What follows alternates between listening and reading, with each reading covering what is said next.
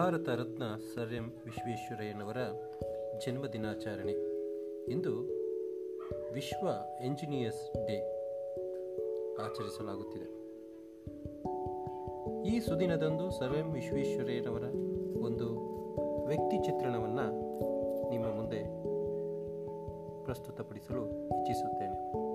Sir M Visvesvaraya ಇವರ ಬಗ್ಗೆ ದೇಶದ ಪ್ರಧಾನಿಯಾದಂತಹ ಪಂಡಿತ್ ಜವಾಹರ್ಲಾಲ್ ನೆಹರು ಒಂದು ಮಾತನ್ನು ಹೇಳಿದ್ದಾರೆ.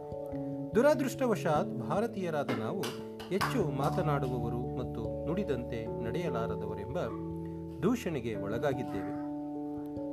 ತಾವು, ಅಂದರೆ ವಿಶ್ವೇಶ್ವರಯ್ಯನವರೇ, ನೀವು ಈ ಮಾತಿಗೆ ಬಹುದೊಡ್ಡ ರೀತಿಯಲ್ಲಿ ಹೊರತಾಗಿದ್ದೀರಿ.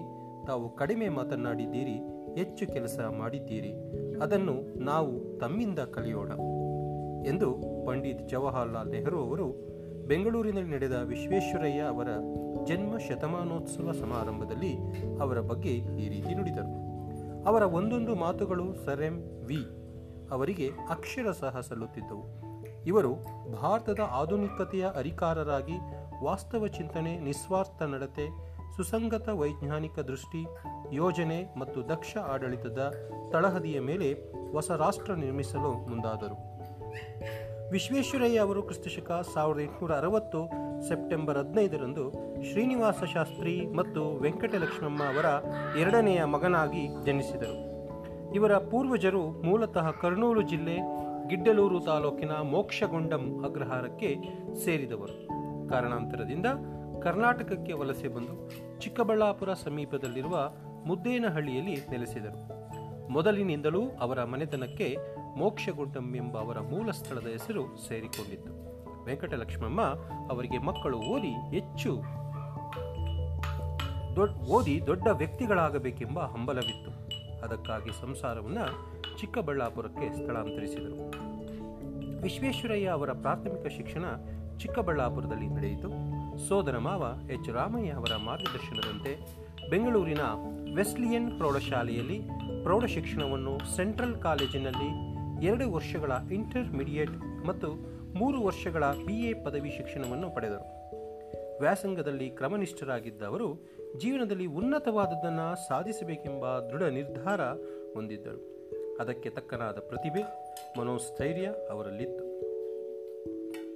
ಅಂದಿನ ಮೈಸೂರು ದಿವಾನರಾಗಿದ್ದ ಸಿ. ರಂಗಾಚಾರ್ಲುರವರು ನೀಡಿದ ವಿದ್ಯಾರ್ಥಿ ವೇತನ ಸೌಲಭ್ಯವನ್ನು ಬಳಸಿಕೊಂಡು ಪೂನಾದ ಎಂಜಿನಿಯರಿಂಗ್ ಕಾಲೇಜಿನಲ್ಲಿ ಡಿಪ್ಲೊಮೊ ಶಿಕ್ಷಣವನ್ನು ಪ್ರಥಮ ಸ್ಥಾನದಲ್ಲಿ ಪಡೆದು ಜೇಮ್ಸ್ ಬರ್ಕ್ಲಿ ಬಹುಮಾನಕ್ಕೂ ಪಾತ್ರರಾದರು. ವಿಶ್ವೇಶ್ವರಯ್ಯನವರು ಸಾವಿರದ ಎಂಟುನೂರ ಎಂಬತ್ನಾಲ್ಕರಲ್ಲಿ ಮುಂಬೈ ಪ್ರಾಂತ್ಯದ ಲೋಕೋಪಯೋಗಿ ಇಲಾಖೆಯಲ್ಲಿ ಸಹಾಯಕ ಎಂಜಿನಿಯರ್ ಆಗಿ ಸೇವೆಯನ್ನು ಪ್ರಾರಂಭಿಸಿದರು.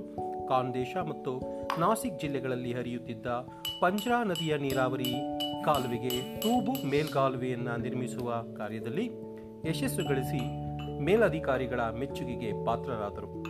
ಮುಂಬೈ ಸರ್ಕಾರದ ಸೂಚನೆಯ ಮೇರೆಗೆ ಸಿಂಧ್ ಪ್ರಾಂತ್ಯದ ಸುಕ್ಕೂರು ಪಟ್ಟಣಕ್ಕೆ ಕುಡಿಯುವ ನೀರಿನ ಪೂರೈಕೆಯ ಕಾರ್ಯವನ್ನು ಯಶಸ್ವಿಯಾಗಿ ಪೂರೈಸಿದರು.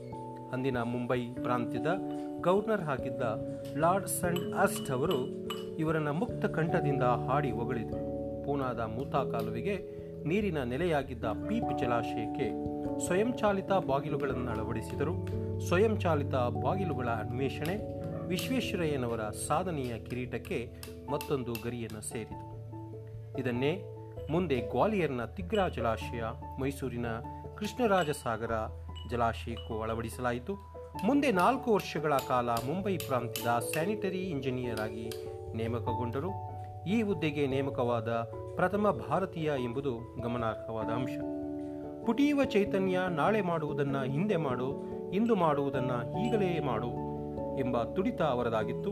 ಹೈದರಾಬಾದ್ ನಗರಕ್ಕೆ ಈಸಿ ಮತ್ತು ಮೂಸಿ ನದಿಗಳ ಪ್ರವಾಹದಿಂದ ಅಪಾರ ನಷ್ಟ ಸಂಭವಿಸುತ್ತಿತ್ತು. ಅದನ್ನು ತಡೆಯಲು ಎರಡು ನದಿಗಳಿಗೂ ಪ್ರತ್ಯೇಕವಾದ ಜಲಾಶಯ ನಿರ್ಮಿಸುವುದರ ಮೂಲಕ ಸಮಸ್ಯೆಯನ್ನು ಬಗೆಹರಿಸಿದರು. ಹೈದರಾಬಾದ್ ನಗರವನ್ನು ಭಾರತದ ಸುಯೋಜಿತ ನಗರಗಳ ಸಾಲಿಗೆ ಸೇರ್ಪಡೆಯಾಗುವಂತೆ ಮಾಡಿದರು. ವಿಶ್ವೇಶ್ವರಯ್ಯ ಅವರು ಮೂರು ವರ್ಷಗಳ ಕಾಲ ಮೈಸೂರು ಸಂಸ್ಥಾನದಲ್ಲಿ ಮುಖ್ಯ ಎಂಜಿನಿಯರ್ ಆಗಿ ಕಾರ್ಯನಿರ್ವಹಿಸಿದರು. ಕಾವೇರಿ ನದಿಗೆ ಕನ್ನಂಬಾಡಿ ಜಲಾಶಯ ನಿರ್ಮಾಣ ಯೋಜನೆ ಪ್ರಾರಂಭ, ರೈಲು ಮಾರ್ಗಗಳ ವಿಸ್ತರಣೆ, ಕ್ರಮ, ತಾಂತ್ರಿಕ ಶಿಕ್ಷಣದ ಅಭಿವೃದ್ಧಿಗೆ ಯೋಜನೆ, ಮಾರಿಕಣಿವೆ ಜಲಾಶಯದ ನೀರು ಹಂಚಿಕೆಯ ಪುನರ್ವ್ಯವಸ್ಥೆ, ಸಣ್ಣ ನೀರಾವರಿ ವ್ಯವಸ್ಥೆಗೆ ಮರುಜೀವ, ಇವೆಲ್ಲ ಅವರ ಅಭಿವೃದ್ಧಿ ಕಾರ್ಯಗಳ ಕುರುಹು. ಮೈಸೂರು ಸಂಸ್ಥಾನದ ಮಹಾರಾಜರಾಗಿದ್ದ ನಾಲ್ವಡಿ ಕೃಷ್ಣರಾಜ ಒಡೆಯರು ವಿಶ್ವೇಶ್ವರಯ್ಯ ಅವರನ್ನು ದಿವಾನರಾಗಿ ನೇಮಿಸಿದ ಮೂಲಕ ಹೊಸ ಮನ್ವಂತರಕ್ಕೆ ಅಡಿಪಾಯವನ್ನು ಹಾಕಿದರು. ಆಡಳಿತದಲ್ಲಿ ಹೊಸ ಮಾದರಿಯನ್ನು ಅನುಷ್ಠಾನಗೊಳಿಸಿ ಕಚೇರಿಯ ಕೆಲಸ ಕಾರ್ಯಗಳಲ್ಲಿ ಸುಧಾರಣೆಯನ್ನು ತಂದರು.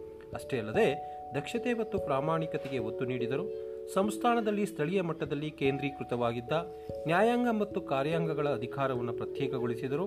ಗಾಂಧೀಜಿಯವರು ಮೈಸೂರಿನ ಆಡಳಿತದ ರೀತಿಯನ್ನು ಮುಕ್ತ ಕಂಠದಿಂದ ಹೊಗಳಿದರು. ಇದರಿಂದ ಮೈಸೂರು ಮಾದರಿ ಎಂಬ ಹೊಸ ಆಡಳಿತ ಮಾದರಿ ಜನ್ಮ ತಾಳಿತು ವಿಶ್ವೇಶ್ವರಯ್ಯ ಅವರು ಆಧುನಿಕ ಶಿಕ್ಷಣವೇ ಎಲ್ಲ ಸಮಸ್ಯೆಗಳಿಗೆ ಪರಮೋಚ್ಚ ಪರಿಹಾರವೆಂದು ನಂಬಿದ್ದರು. ಶಿಕ್ಷಣವು ಸಂಜೀವಿನಿ ಎಂಬುದನ್ನು ಅರಿತಿದ್ದ ಅವರು ಶಿಕ್ಷಣದ ವಿವಿಧ ಯೋಜನೆಗಳನ್ನು ರೂಪಿಸಿದರು. ಅದಕ್ಕಾಗಿ ಸಾವಿರದ ಒಂಬೈನೂರ ಹದಿಮೂರರಲ್ಲಿ ಪ್ರಾಥಮಿಕ ಶಿಕ್ಷಣ ನಿಬಂಧನೆಯನ್ನು ಜಾರಿಗೆ ತಂದರು. ಪ್ರೌಢ ಶಿಕ್ಷಣ ಶಾಲೆಗಳು ಮದ್ರಾಸ್ ವಿಶ್ವವಿದ್ಯಾನಿಲಯದ ನಿಯಂತ್ರಣಕ್ಕೆ ಒಳಪಟ್ಟಿದ್ದವು. ಇದನ್ನು ಬದಲಿಸಿ ಸಂಸ್ಥಾನವೇ ಪ್ರತ್ಯೇಕವಾದ ಪ್ರೌಢ ಶಿಕ್ಷಣದ ಅಂತಿಮ ಪರೀಕ್ಷೆ ನಡೆಸುವ ಯೋಜನೆಯನ್ನು ಆರ್ಥಿಕ ಪರಿಷತ್ತಿನ ಮೂಲಕ ರೂಪುಗೊಳಿಸಿದರು. ಮೈಸೂರು ವಿಶ್ವವಿದ್ಯಾನಿಲಯದ ಸ್ಥಾಪನೆ, ಇವರ ದೂರದೃಷ್ಟಿಯ ಮತ್ತೊಂದು ಫಲಶ್ರುತಿ. ಶಿಕ್ಷಣಕ್ಕಾಗಿ ಶಿಕ್ಷಣವಿರಬೇಕು, ಅದು ಕೆಲವೇ ಜನರ ಸೊತ್ತಾಗದೆ ಪ್ರಗತಿಪರ ರಾಜ್ಯದಲ್ಲಿ ಎಲ್ಲರ ಆಜನ್ಮ ಸಿದ್ಧ ಹಕ್ಕಾಗಬೇಕು ಎಂಬುದನ್ನು ಮನಗಂಡ ಇವರು ತಾಂತ್ರಿಕ ಮತ್ತು ವೃತ್ತಿಪರ ಶಿಕ್ಷಣಕ್ಕಾಗಿ ಆದ್ಯತೆ ನೀಡಿದರು. ಇದಕ್ಕಾಗಿ ಬೆಂಗಳೂರಿನಲ್ಲಿ ಮೆಕ್ಯಾನಿಕಲ್ ಎಂಜಿನಿಯರಿಂಗ್ ಶಾಲೆ, ಮೈಸೂರಿನಲ್ಲಿ ಚಾಮರಾಜೇಂದ್ರ ತಾಂತ್ರಿಕ ಸಂಸ್ಥೆಗಳನ್ನು ಪ್ರಾರಂಭಿಸಿದರು. ಏಕೀಕೃತ ಕರ್ನಾಟಕದ ರಚನೆ ಮತ್ತು ಕನ್ನಡ ಭಾಷೆ ಹಾಗೂ ಸಾಹಿತ್ಯಗಳ ಬಗ್ಗೆ ಸಾರ್ವಜನಿಕರಲ್ಲಿ ಉಂಟಾಗಿದ್ದ ಒಲವನ್ನು ಮನಗಂಡು ಕನ್ನಡ ಸಾಹಿತ್ಯ ಪರಿಷತ್ತನ್ನು ಸ್ಥಾಪಿಸಿದ್ದು ಇವರ ಕಾಲದ ಮತ್ತೊಂದು ಮಹತ್ವದ ಸಾಧನೆ. ವಿಶ್ವೇಶ್ವರಯ್ಯ ಅವರು ಕೈಗಾರಿಕೆಗೆ ಅಗ್ರ ಪ್ರಾಶಸ್ತ್ಯವನ್ನು ನೀಡಿದ್ದರು. ಕೈಗಾರಿಕೀಕರಣ ಇಲ್ಲವೇ ಅವನತಿ ಎಂಬ ಘೋಷಣೆ ಮಾಡಿದರು. ಭದ್ರಾವತಿಯ ಕಬ್ಬಿನ ಮತ್ತು ಉಕ್ಕಿನ ಕಾರ್ಖಾನೆಯನ್ನು ಸ್ಥಾಪಿಸುವುದು ಅವರ ದೊಡ್ಡ ಗುರಿಯಾಗಿತ್ತು. ಇದಲ್ಲದೆ ಹೆಂಚಿನ ಕಾರ್ಖಾನೆ, ಮೂಳೆ ಮತ್ತು ರಸಗೊಬ್ಬರ ತಯಾರಿಕಾ ಸ್ಥಾವರ ಸಕ್ಕರೆ ಕಾರ್ಖಾನೆ, ಔಷಧ ತಯಾರಿಕಾ ಘಟಕ, ಗಂಧದ ಎಣ್ಣೆ, ಬೆಂಕಿ ಕಡ್ಡಿ, ಕಾಗದ ಕಾರ್ಖಾನೆಗಳು ಸ್ಥಾಪಿತವಾದವು. ಸೋಪು ಮತ್ತು ಲೋಹ ತಯಾರಿಕೆ, ಕಲೆ ಮತ್ತು ಕರಕುಶಲ, ಡಿಪೋ ಕೃಷ್ಣರಾಜೇಂದ್ರ ಬಟ್ಟೆ ಗಿರಣಿ ಕಾಗದದ ತಿರುಳು, ರಟ್ಟು, ಪೆನ್ಸಿಲ್, ಬೆಂಕಿ ಕಡ್ಡಿ ಮತ್ತು ಪೀಠೋಪಕರಣಗಳ ತಯಾರಿಕಾ ಘಟಕಗಳು ಹೀಗೆ ನೂರಾರು ಕೈಗಾರಿಕೆಗಳು ಪ್ರಾರಂಭಗೊಂಡವು. ರಾಜ್ಯದ ಆರ್ಥಿಕ ಚಟುವಟಿಕೆಗಳಿಗೆ ಭದ್ರ ಬುನಾದಿಯನ್ನು ಹಾಕುವ ಉದ್ದೇಶದಿಂದ ಹಣಕಾಸು ನೀತಿಯಲ್ಲಿ ಮಾರ್ಪಾಡು ಮಾಡಿದರು. ಇದಕ್ಕಾಗಿ ಸಾವಿರದ ಒಂಬೈನೂರ ಹದಿಮೂರರಲ್ಲಿ ಮೈಸೂರು ಬ್ಯಾಂಕ್ ಅನ್ನು ಸ್ಥಾಪಿಸಿದರು. ಅನಂತರ ಉಳಿತಾಯ ಬ್ಯಾಂಕುಗಳು ಅಸ್ತಿತ್ವಕ್ಕೆ ಬಂದವು. ಕೈಗಾರಿಕೆಗಳ ಅಭಿವೃದ್ಧಿ ಫೀಡರ್ ಬ್ಯಾಂಕು ಹಾಗೂ ಕೈಗಾರಿಕಾ ಹೂಡಿಕೆ ಮತ್ತು ಅಭಿವೃದ್ಧಿ ನಿಧಿಗಳು ರಚನೆಗೊಂಡವು. ಸಾರ್ವಜನಿಕ ಜೀವ ವಿಮಾ ನಿಗಮ ಯೋಜನೆ ಜಾರಿಗೆ ತಂದರು. ರೈತರಿಗೆ ಹಾಗೂ ಕರಕುಶಲ ಕೆಲಸಗಾರರಿಗೆ ಸಾಲದ ಸೌಲಭ್ಯ ನೀಡಲು ಸಹಕಾರಿ ಕ್ಷೇತ್ರವನ್ನು ಬಲವರ್ಧನೆಗೊಳಿಸಿದರು. ಪ್ರಾಂತೀಯ ಸಹಕಾರಿ ಬ್ಯಾಂಕುಗಳನ್ನು ಸ್ಥಾಪಿಸಿದರು. ರಾಜ್ಯದ ಆಸ್ತಿಯನ್ನು ಹೆಚ್ಚಿಸಿ ಆದಾಯ ತರುವುದರ ಮೂಲಕ ಅಭಿವೃದ್ಧಿ ಕಾರ್ಯಗಳ ಪ್ರಭಾವವನ್ನು ಅಲೆಯಲು ಅನುಕೂಲವಾಗುವಂತೆ ಆಯವ್ಯಯದಲ್ಲಿ ಹೊಸ ದೃಷ್ಟಿಕೋನವನ್ನು ಕಂಡುಕೊಂಡರು. ಗೊಮ್ಮಟದ ದಾರ್ಶನಿಕ ನೇತ್ರರಾಗಿ ಆಡುಮುಟ್ಟದ ಸೊಪ್ಪಿಲ್ಲ ಎಂಬ ಗಾದೆ ಮಾತಿನಂತೆ ಬೆಳೆದ ವಿಶ್ವೇಶ್ವರಯ್ಯ ಅವರಿಗೆ ಬ್ರಿಟಿಷ್ ಸರ್ಕಾರ ಸರ್ ಪದವಿಯನ್ನು ನೀಡಿ ಗೌರವಿಸಿತು. ಅವರ ಸಾಧನೆಯನ್ನು ಗುರುತಿಸಿ ಭಾರತ ಸರ್ಕಾರದ ಆದೇಶದ ಅತ್ಯುನ್ನತ ಭಾರತ ರತ್ನ ಪ್ರಶಸ್ತಿಯನ್ನು ಸಲ್ಲಿಸಿತು. ದೇಶದ ಹಲವಾರು ಪ್ರತಿಷ್ಠಿತ ಸಂಸ್ಥೆ ಹಾಗೂ ವಿಶ್ವವಿದ್ಯಾಲಯಗಳು ಸದಸ್ಯತ್ವ ಹಾಗೂ ಗೌರವ ಡಾಕ್ಟರೇಟ್ ಪದವಿಯನ್ನು ನೀಡಿ ಗೌರವಿಸಿದವು. ಮಹಾನ್ ಆಡಳಿತಗಾರರಾದ ಇವರ ಶತಮಾನೋತ್ಸವ ಸವಿ ನೆನಪಿಗಾಗಿ ವಿಶೇಷ ಅಂಚೆ ಚೀಟಿ ಬಿಡುಗಡೆ ಮಾಡಲಾಯಿತು.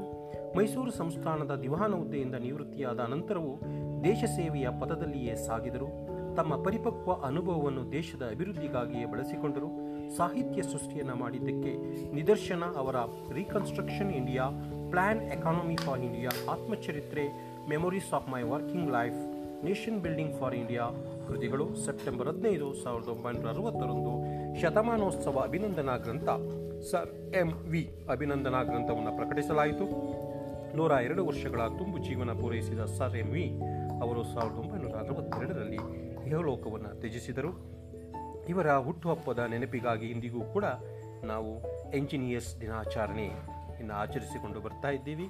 ಅದು ಸರ್ ಎಂ ವಿಶ್ವೇಶ್ವರಯ್ಯನವರ ಜನ್ಮ ದಿನವನ್ನಾಗಿ ಕೇಳಿದ್ದಕ್ಕೆ ಎಲ್ಲರಿಗೂ ಅನಂತ ಧನ್ಯವಾದಗಳು.